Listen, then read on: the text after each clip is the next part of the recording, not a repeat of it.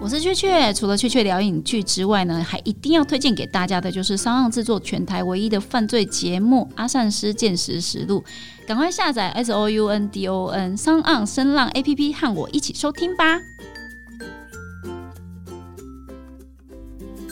雀雀聊影剧。欢迎来到《雀雀聊影剧》。我们今天呢邀请到了是《返校》的导演徐汉强，今天呢来跟我们一起聊聊这整部电影的幕后的相关的秘辛哦。大家好，我是《返校》的导演徐汉强。我们知道导演其实以前都有固定班底的演员，像施明帅、林涵。刘冠廷、孙可芳，还有瘦瘦珍，就是会在你的片子里面一直出现这样子。那导演在返校里面面对其实是另外一群你没有面对过的演员。那你觉得演员的磨合需要时间吗？就是导演跟演员之间？当然就是需要一定的默契了。就是你比如合作过一两次之后，他们就会知道你在干嘛，你也会知道他们在干嘛，就比较容易心照不宣。对对，就是因为我觉得在现场所有的工作人员，尤其是主创人员之间，需要有一定程度的信任，彼此才会玩得更开。才能够更放手去做自己想做的事情。那包括演员也是这样。那如果说今天这个演员可以很快跟我达成默契，那我就不需要多花力气去说服他我要干什么，因为他会相信我。然后我同时也会相信他知道他在做什么。我觉得这次很庆幸的是，呃，虽然都是第一次合作的演员，但是。大家都很快就建立起那个默契，革命情感。对，那我觉得当然有很大很大的部分是因为大家都真的很喜欢反校这个故事。嗯嗯嗯。对。那之后拍片应该会把我们列入自己的班底。我觉得如果可以合作会很开心。继续，对啊，会更开心这样子。然后我在问接下来这个问题之前，我其实要强调的是，我觉得返校的整体的。风格水平其实非常均值的高，可是其实相对在台湾并没有对应的电影工业可以让返校处在一个比较友善的环境中完成相关的特效跟后期制作。然后后期是这部电影最困难的制作阶段吗？不是只有后期，是全部，真的不是只有后期。从我们发布到改编，嗯，到拍到选角，选角其实也超痛苦的，嗯，海选嘛，实在是太难选了。拍摄也非常非常的困难，因为很多东西都是大家从来没有拍过的东西，嗯，没有演过的东西，我也没有拍过这样。然后，然后后期这么大量的特效。然后特效又要做到拟真，要过你这一关，其实还蛮辛苦的吧？对啊，因为就是我自己是做特效出来的，所以就是很多我会看到很多别人看不到的瑕疵，然后就会把特效公司逼疯这样子。对，就是说这这也要改啊，这样对啊。那对啊，包括像声音也是，因为这部片也做了很多音效上的尝试，然后配乐也是，配乐也是做了很一些。比较少见的一个配乐的方式，这样，那所以等于是环环节节，每一个部分都超级难，也没什么潜力可循，这样，嗯嗯嗯，那真的大家都是抱着对返校的爱，所以才愿意冲到底。哇，所以那你你有没有什么就是明明过不去的，然后但是就是硬是后置做不出来啊，然后逼你得放啊，或者是你你昧着自己的良心说哦，好，那有些地方很重要，但是做不出来。那到底要不要放？其实这个这个部分不只是后置，其实每个环节都你一定会有那种力不从心，或是发现自己能力不足做不出来，那怎么办的状况。其实就是我说的难，就是因为我们每一个环节都在经历这样的事情。就是天哪，我们想象中的是那样，但是台湾的产业结构就只能做到这样，那怎么办？所以我们后来其实能做的事情就是，那我们就起码。把我们能做的范围内的东西做到最底，我们把所有的力气全部丢进去。也许它有些地方不够好，但是你现阶段你就是想不到更好的方法，那就是这样了。嗯，对，能够做到底这件事，我觉得已经做到底，很欣慰了。对，嗯，其实尤其是在这两年，感觉电竞题材的影视作品蓄势待发的关键点还蛮明显的，所以就会出现有一种角色，就是电竞男。的那种男主角的人设，可是其实说相对肤浅，就是好像哦，他就是一个玩电玩的角色，然后就被放在一个戏剧里面，其实没有真的带入相关的电玩的精神哦。然后像在大部分的电影里面，骇客以前也是这样被操作，直到骇客任务出现。你才看到，就是哎，原来骇客不只是就是你给他一个打电脑的画面，他突然进入了一个另外一个精神的专业层次的面向这样子。那让电玩玩家当主角这方面，导演其实有没有相关的想象呢？因为我们知道你当初事隔一年就把二十分钟的壁纸第十五次服器拍成七十五分钟的长片嘛，就是请登入现实，然后又得到金钟奖，变成大家所谓的就是史上最年轻的金钟奖得主这样子。那你觉得这一个故事是有可能的吗？我们先大家简单跟大家介绍一下，请登入现实，就是三组六个玩家，然后他们各自有各自的故事，然后他们在电玩世界里面恩怨被带到现实里面，然后大家就是有时候会交错，然后有时候在现实里面碰头，这样我觉得很像是电玩版的一个金马奖的曾经入围过的影片，叫做《新迷宫》，就是宾馆，就是每个人的视角都会看出去同一件事情，然后会有不同的结果，然后连接到现实的方式其实蛮有趣的，然后最后。这部片又是用玩游戏的视角去看待现实嘛？那时隔十五年了，如果今天重拍你这一部片，会有更多大刀阔斧的作为吗？例如说视觉营造，我们看到反向就知道你一定可以做到更好嘛？然后或者是喜剧梗更多嘛？或者是人设跟故事的调整？因为呃，请登入现实是我人生中第一部剧情片，第十五伺服器的时候还称不上有什么剧情，它比较像是一个状态，对玩家的状态，对玩家的状态，然后它其实没有。呃，戏剧上的分镜在里面，它比较像是一个很好玩的一个小小的影片作品这样子。那所以当初要把这个东西延伸成剧情片的时候，其实当然现在看起来就是什么东西都觉得，哎呀，这真是不忍目睹。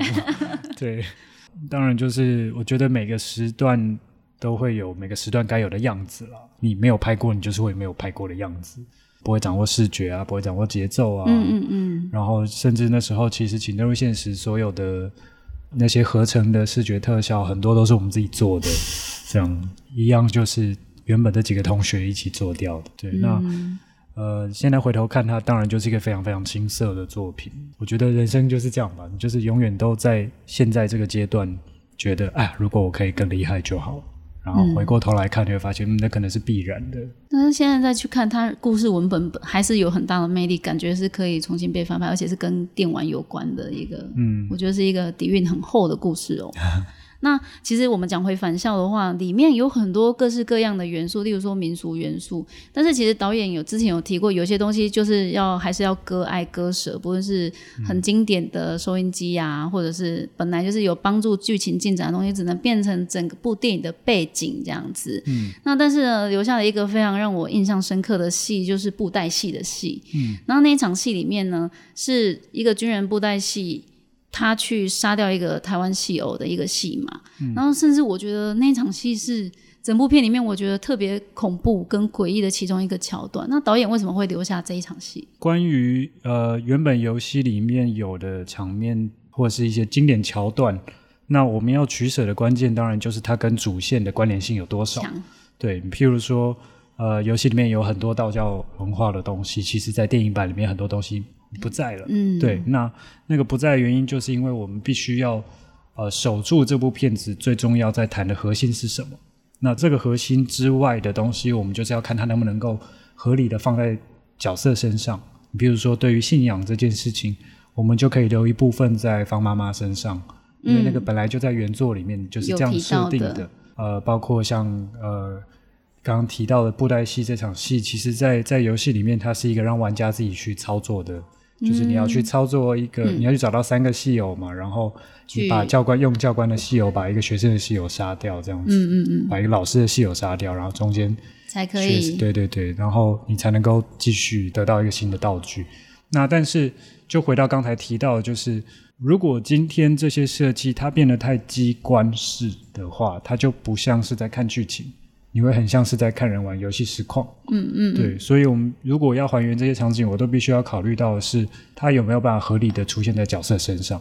所以这也是为什么我们会有阿胜这样的角色。对，对，这个角色就是一个，呃，他在读书会里面，他其实不大会念书，但是他很喜欢布袋戏。然后学在学校是不会有空间让他玩布袋戏的，等于是读书会是他一个最自由的一个小天地这样子。而且阿胜是一是反校里面的傻强，是是是，对，有点像那种感觉，真的很可怜，就是。所以我们在还原那个那个教官布偶要杀掉另外一个布偶的这场戏的时候，就自然而然的就往他身上放，因为其实游戏里面呃生物教师那场戏其实掉了很多布偶那件事跟。后来呃，刚刚提到的就是布偶真杀布偶这个，这些设计都是分开的。对，它是分开出现在不同的场景里面。嗯嗯嗯。那我们怎么样把所有跟布袋戏有关的元素全部集合在一个角色身上？其实就是电影版在改编的工作之一。我们必须要让所有的事情回到角色身上。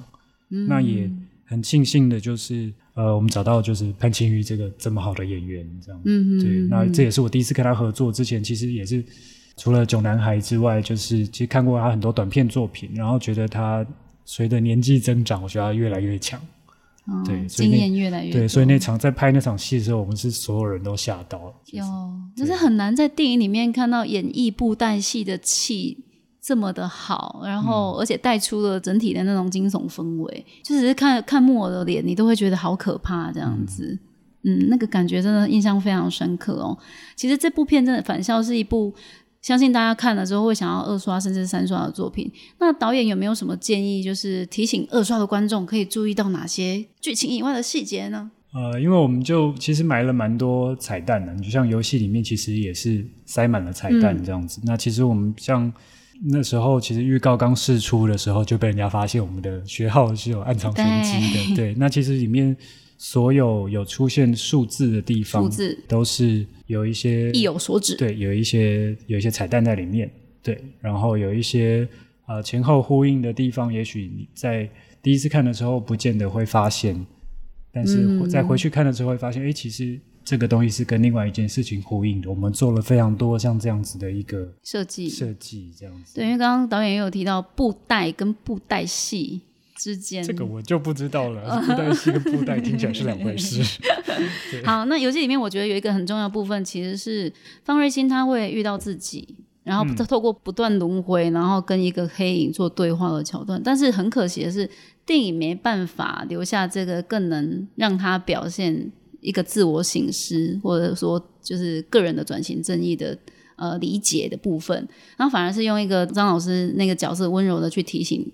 方瑞欣这个女主角要她去带魏仲廷，就是学弟去逃出学校的部分，就是怎么会有这样子的？其实这个部分也取舍了蛮久，那也曾经有一个版本的剧本，就是有做跟游戏很像的这件事，就是有黑影吗？因为他的黑影其实就是所谓的王亮嘛，就是前面在在吓人的那个。一直我都一直很想到说，什么时候你们会正面杠上这样子？呃，实际上做了之后会发现。那样子的做法，其实，在游戏上有效，因为就是他一直在跟女主角说：“啊，你你要回答我的问题，我才会对，然后你就是我，我就是你，这样对对。”但是在在电影里面，你突然让这样的角色给他，让他人性化，我们其实，在运作的过程之中就发现，并不是太有效。他很像是突然蹦出来一个要说教的人。一定会沦为那种感觉，对，或者是沦为吓你，然后对，就是然后前面吓你，然后后来才跟你说啊，其实我是好人，这样我就是你什么的，对。那像那样的设计，其实就是你在把游戏的语言转译成电影的时候，我们必须要做的取舍。那做这个取舍到底对不对？它最难的地方就是因为它没有标准答案。嗯，我相信绝对也有可能有人有可以有想到办法让这样的设计出现，但是他不会觉得很突兀。嗯，但是对当时在拍摄的我来说，我我还是希望就是能够让方瑞欣醒悟的这个关键是能够来自于对他来说很重要的人，就是张老师。对，所以才做了这样的设计。嗯，情感的连接度也也比较强一点，这样子。是，就是我们等于是我们每天都要在面对像这样的决定，这样，嗯，就是跟原作不一样，那这样好不好？这样有没有比较合理吗？对，合不合理？观众会怎么接受？玩家会怎么接受？有时候甚至这两边会是拉扯的，就是势均力敌。对，可能可能玩家这边会高兴，但是观众观众会觉得突兀。然后或者是观众这边会理解，但是玩家不高兴，这样那。遇到我们等于是随时都在面对很两极的 feedback，所以你们在主创的时候也陷入了一个就是情境游戏的选择题，这样。对，就是每天，而且重点是这个选择题还不像游戏里面有标准答案，嗯，就是你真的选对了就可以往前走。对，那它比较像是一个一连串的选择题，然后没有一个有标准答案，所以你不也不知道这一连串的选择之后会走到哪里去。一连串的赌注，对，我们知道其实电影真的不是游戏啊，所以你要拍成电影，绝对要对剧情做一些重新的调控。是，那导演觉得在叙事方面，就是电影返校改编电玩剧情改最大最大的部分是哪一个地方？其实还不少啊，除了有一些呃人物设定的地方，我们为了让故事更巩固，有做一些像殷老师的下场，或者是对像殷老师的下场，因为殷老师下场其实主要是因为在游戏里面它是透过简报的方式去表现，嗯嗯嗯，那但是其实对我们来说，到了尾声的时候，我自己的判断是，我觉得在那个状态下不适合出现过多的资讯式的东西，嗯，所以换句话说，你要去仿照殷老师原本游戏中的下场的话，那件事就会变得。需要花点时间，就又占了叙事空间这样。譬如说，我可能要拍一段呃电视新闻啊，然后还要那个重点是那个电视新闻又要谁看啊？或者是广播吗？还是怎么样？对啊，然后我然后可能就会多一个场景啊什么的。哦，对，这些东西全部都是考量。那其实考量到后来，其实所有的判断都还是回到那种所谓的剃刀理论了。我就用最。直线的方式去判断什么东西是最必要的，其他东西都割掉。OK，对。除此之外，就是包括像其他的更动，或者是像，其实应该跟游戏中比较大的差别是在最后三分之一的戏。哦，那个地方也是开始觉得震撼我的地方，因为我们完全无法想象，是因为那个就是游戏中没有的东西。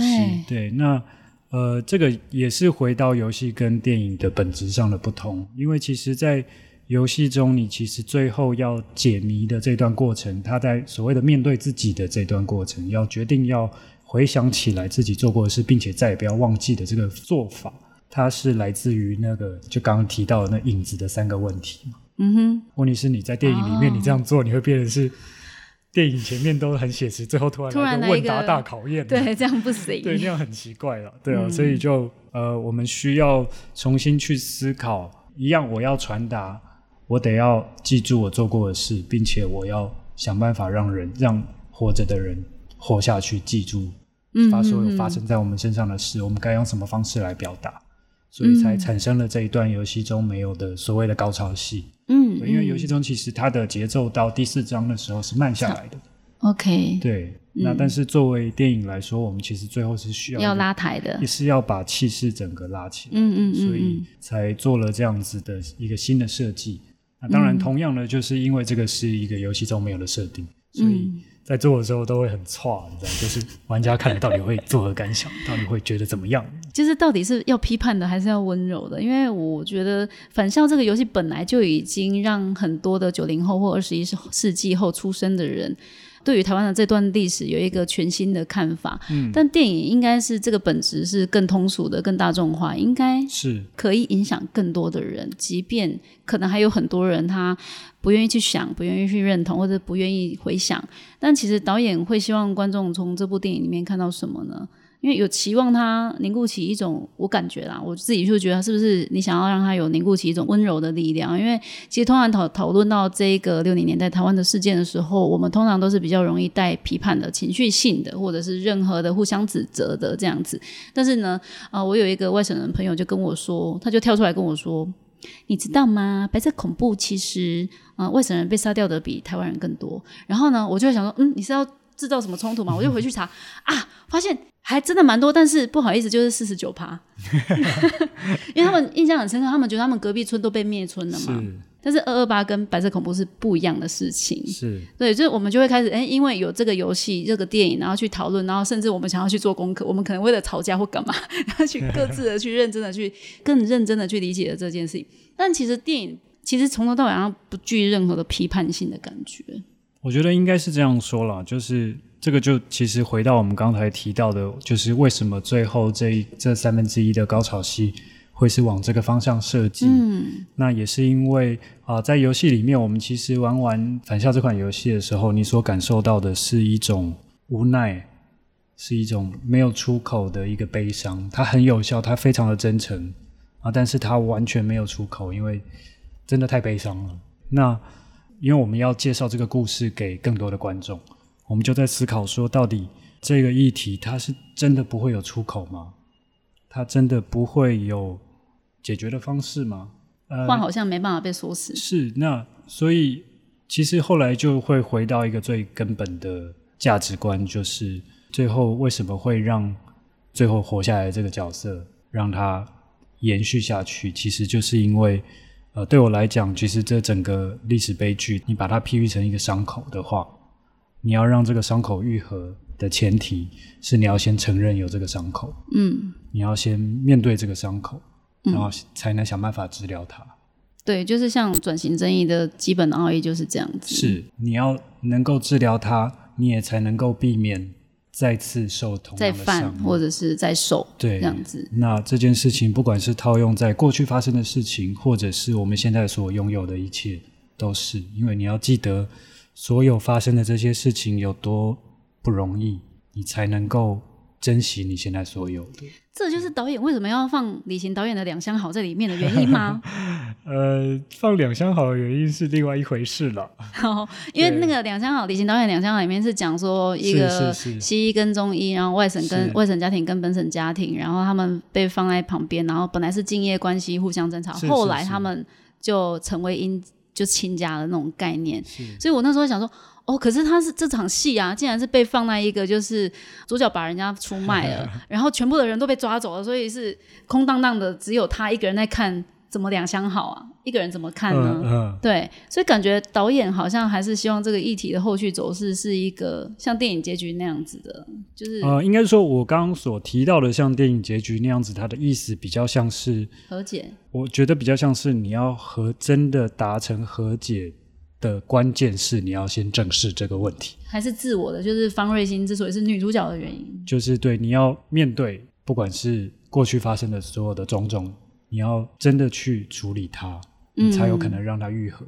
所以这个跟我们选择两相好的原因比较没有关系。选择两相好其实是一件蛮白痴的理由啦，因为上面有那个戏嘛。呃，因为你选的那场戏很妙。对，因为呃，我有一个奇怪的习惯。就是我所有的过去作品，我都会在里面偷放很多长颈鹿。对，而且你非常任性的说：“哦，这个就是长颈鹿。”下一页，对，长颈鹿到底是什么？对，那就是一个很好玩的一个一个坏习惯了。就是说我我从。呃，匿名游戏那部短片开始，其实在我后续所有的影视作品，包括呃 A F K 的的魔兽动画，嗯，也都会出现一下，不论是背景或者是给他一个大画面，对，甚至是在广告都会出现这样。那其实它后来就变成一个一直延续下去的一个恶一个恶趣味这样子。那其实，在返校这样子一个这么严肃的电影里面，要放长颈鹿，其实非常困难的事情。所以你是为了长颈鹿？没错，对。那因为那个时候，其实我们在找。其实一开始没有想那么多，就只是在想说，哦，我们故事时代是设定在六零年代，所以我们就在搜寻，在海量的搜寻那个六零年代在戏院上映的电影，然后才看到第二部，就看到《两相好》，然后看到《两相好》那时候，其实一开始也没有多想，就是想说是个经典作品，然后看一看也蛮好看的，然后就看到他们去动物园。的长颈鹿画面，然后就很嗨，然后就决定是那部片，就是这样而已。养差，但是就是一个非常美丽的意外，因为它故事本身讲的东西又好像遥遥的呼应的这件事情。是，但当然就是，其实，在在制作过程中，其实那方面比较像是一个穿着附会了。其实主要原因就是长颈鹿而已，因为没有比它更合理的长颈鹿。今天如果你喜欢的是梅花鹿，你就会放大侠。梅花鹿那部片，也许，但是如果放那部片，可能会毁掉那部片，因为它 喜剧调性太严重了。对，因为刚好刚好那场戏是一个浪漫的爱约会的戏，又又是约会场，又有动物园，又有长颈鹿，对，符合你所有方面的需求。对，那所以就是它成为了这部片最好找的一只长颈鹿。对。好，我其实本来明明就在问很严肃的问题啊，就是，呃，我们刚刚不是谈到了就是转型正义，然后其实韩国片哦，真的蛮容易，像我只是这个计程车司机很红的时候，那时候我就会想说啊，怎么韩国电影会愿意，然后也一直拍出这种跟历史政治题材有关的电影？其实韩国那些被批判的政府或大企业其实也挺凶的，他们也都不是吃素的嘛，怎么会让你就是那么轻易的去拍？显然他们也是很硬的，就是我就是要拍这样子。那为什么现在想想好像？有一个方面是因为他们对于历史有时候是已经定调的，就是转型正义已经开始了，是他们整个风气是这样。可是其实反观台湾，其实没有相对应的群体意识跟定调，还有结论这样子。其实我觉得就是因为转型正义还没有完成，嗯，就像你刚刚提到的原因，就是对韩国人来说，其实呃他们的转型正义已经成熟成熟了，那等于是很多事情已经盖棺论定了。所以在这种情况下。大量产出像这样的作品，其实你不会太担心去撕裂族群也好，或者是引起争议也好。对它反而变成是一个社会价值的体现。其实比较像是我刚刚提到的，就是你要怎么你要怎么处理伤口，是你必须要先面对它、治疗它，然后才能够下一步下一步是对去记住我怎么受这个伤，然后我不要再犯一样的错。嗯，所以我觉得对他们来讲，他们现在可以产出这么大量的转型最近作品，也就是因为。他们已经正视了，已经疗伤了，然后他们现在是在避免这个伤害再重新出现。嗯，但是台湾我们还在路上。嗯嗯嗯，对，我们的转型正义还在很初期的路上，所以这也是为什么在台湾要拍摄这样的题材很不容易。对，真的是相对需要很大的勇气。这样，我觉得那是对那个是是时间的问题。哎，对我有一题一直就是刚刚讲到场景，我突然想到有一个很有趣的另外一个在电影里面出现的角色，他是就是鬼差。嗯。就是导演用了一个树的形象，然后我我当初在看鬼差在追一个什么形象？树树就是素人踩高跷的那种，就是很高高的那种。哦哦哦！我那时候觉得很像丽英仔恐怖系列那个歪头男扭曲人，而且他是后来会套上军人教官的样貌，然后最后又他的脸是一个镜子，所以他反射到的是被他抓的人的那个恐惧，或者是即将被。套上头套，然后最后死前的那个样貌，为什么导演会这样设计这一个鬼差的形象？其实，在游戏里面，就是鬼差形象完全不是长这个样子。对，所以，我们当初其实，在改变他的形象的时候，其实也很担心说玩家会不会接受这样。但是，因为我们一开始有试过，呃，直接用游戏那样的形象去把它精致化，来试着想象他在电影的样子，发现怎么样都会长得很。违和，就是跟整体的返校的电影调性冲突。就像我刚刚提到，我们还是必须要所有的设计，还是必须要回到这个故事的主轴是什么？那这个世界里面，我们所所建造的返校的这个翠华中学的这个噩梦世界，其实我们所采取的原则是，它是由方若欣跟魏仲廷这些人的很痛苦的噩梦回忆、不太敢想起来的东西，对那些东西给。呃，用很噩梦式的方式给融合起来，所以里面所有出现的元素都应该要是他们所经历过的人事物的扭曲版。扭曲，扭曲人嘛，很就是都是被扭曲过的一个版本这样子。所以当里面突然出现一个穿唐装的斗笠男的时候，应该会蛮奇怪。对，所以我们当初就知道说，嗯，我们一定得要修正它的方向。那我们就去思考，就是呃，什么东西对方瑞兴或者对魏忠庭来讲。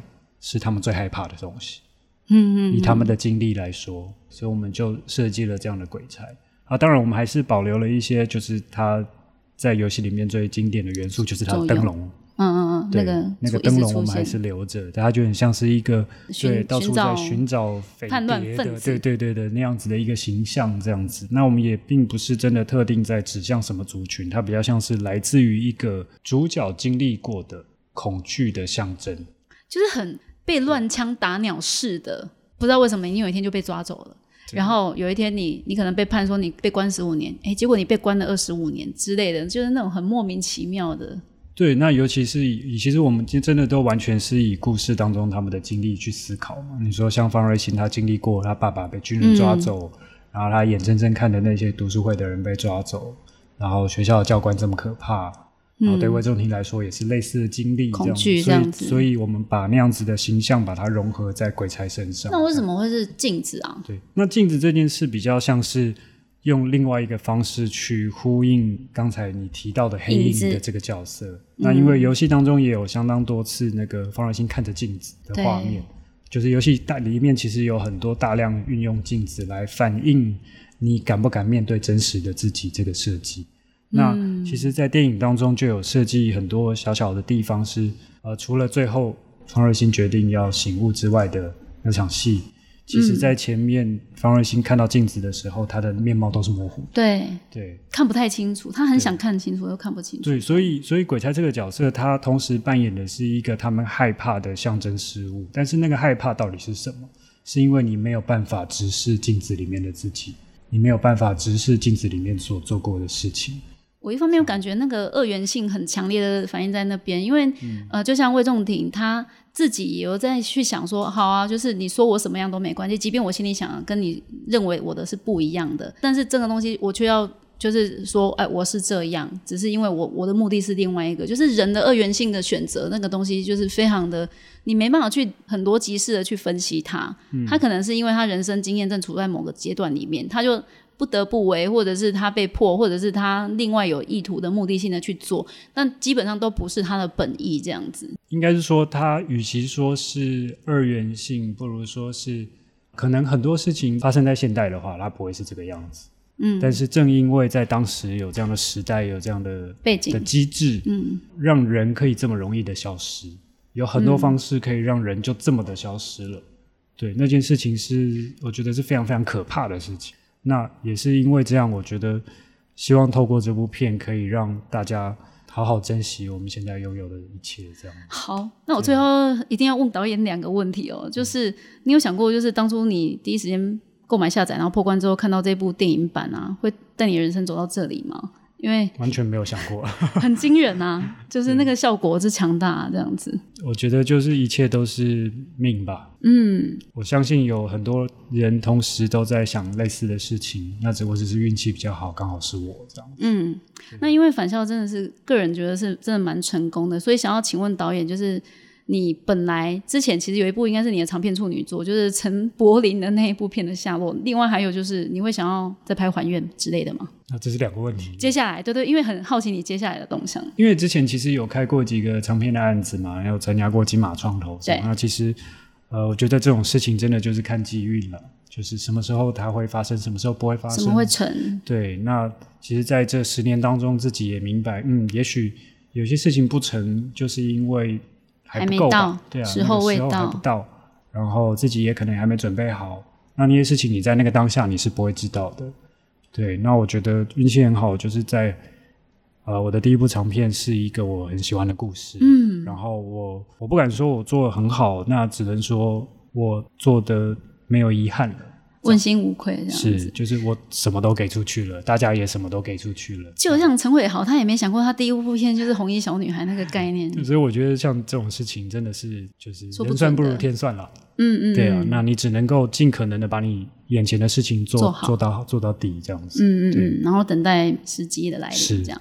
好，我们去去聊影剧，今天非常开心，请到返校的导演徐汉强来跟我们一起聊这么多有关于返校的幕后创作秘辛哦。那我们希望返校这个电影呢，可以在年底的金马奖季有更好的表现。我们一起来乐观期待哦。我是雀雀，我是徐汉强。好，我们下次见喽，拜拜拜。